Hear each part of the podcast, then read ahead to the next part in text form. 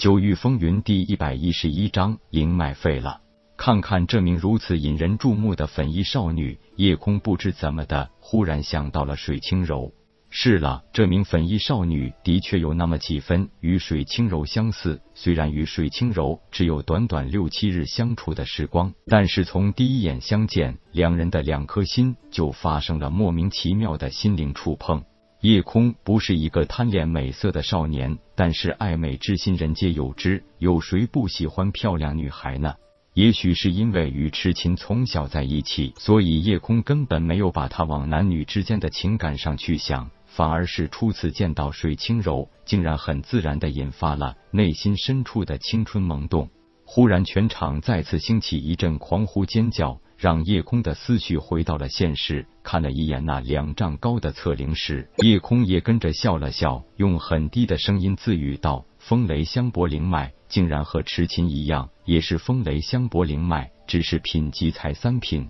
不过也够惊人的了。原来那高大的测灵石上竟然是蓝色和紫色两条纹路同时亮起，那就说明粉衣少女是风雷双灵脉。更让人吃惊的是，每条纹路都亮起了三颗金星，亮度一般无二，也就是说粉衣少女是千年难遇的真正的三品风雷香柏灵脉，那是可以在武道一途成长到一个惊人的高度，且是精研阵法一道的绝佳天才，将来必定会成为清玄大陆最顶尖的阵道大师。据说那位阵道院分院长诸葛莹玉就是三品风雷香柏灵脉。这里值得一提的是，水火相济和风雷相搏两种罕见灵脉，在悟道一途有着得天独厚的优势，因为两条灵脉同时接引天地灵气，速度就是常人的两倍。而在结丹时，由于两种灵气形成互补互助的态势，所以步入金丹境也十分容易。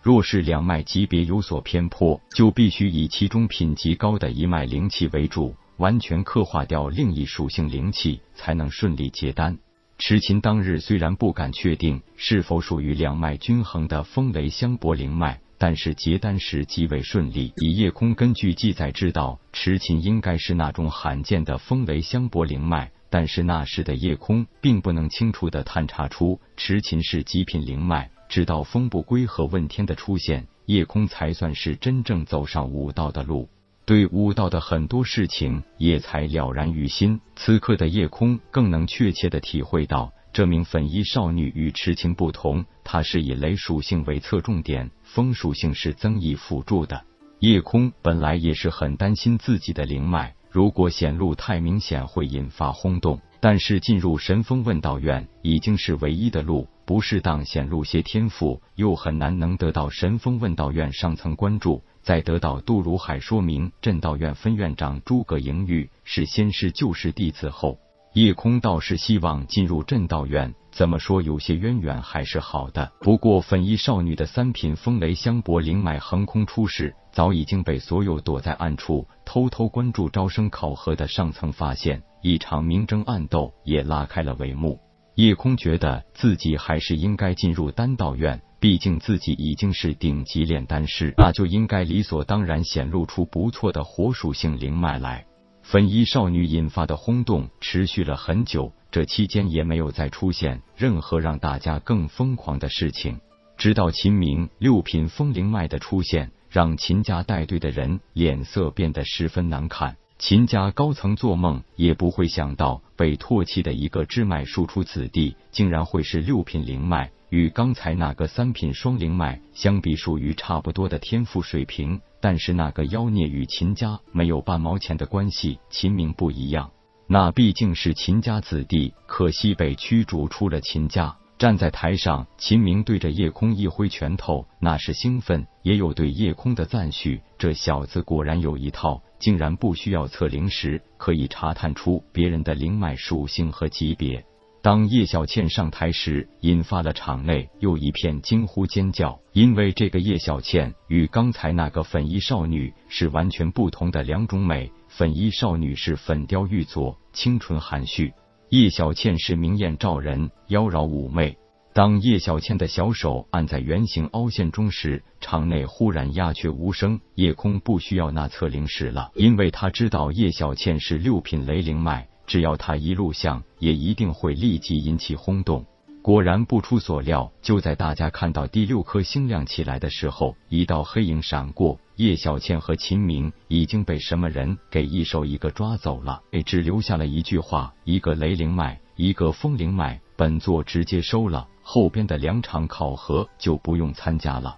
好你个许疯子，竟然直接抢人，我这可是跟你学的。夜空一阵好笑，可是根本没人阻止得了什么。一个清脆优美的女子声音传出的同时，绿影闪动一下，就有消失在人群中。随着消失的正是那个粉衣少女。夜空用脚趾头都能想到，一定是镇道院的诸葛莹玉看到一个与自己有同样天赋的少女，还能不心动？不要这么打击我呀！我一共两个朋友，你们一下子都给抓走了，那我怎么办呀？夜空仰天长叹，用几乎有些悲痛的语调高声大吼着。十四号上台测试，看到秦明和叶小倩被直接带走，夜空忽然想到一个很好玩的主意，所以故意放声大叫，想引起大家的关注。大家既然知道了夜空是被带走的美女和瘦猴子的朋友时，以为这小子也一定不一般吧，都说物以类聚，人以群分嘛。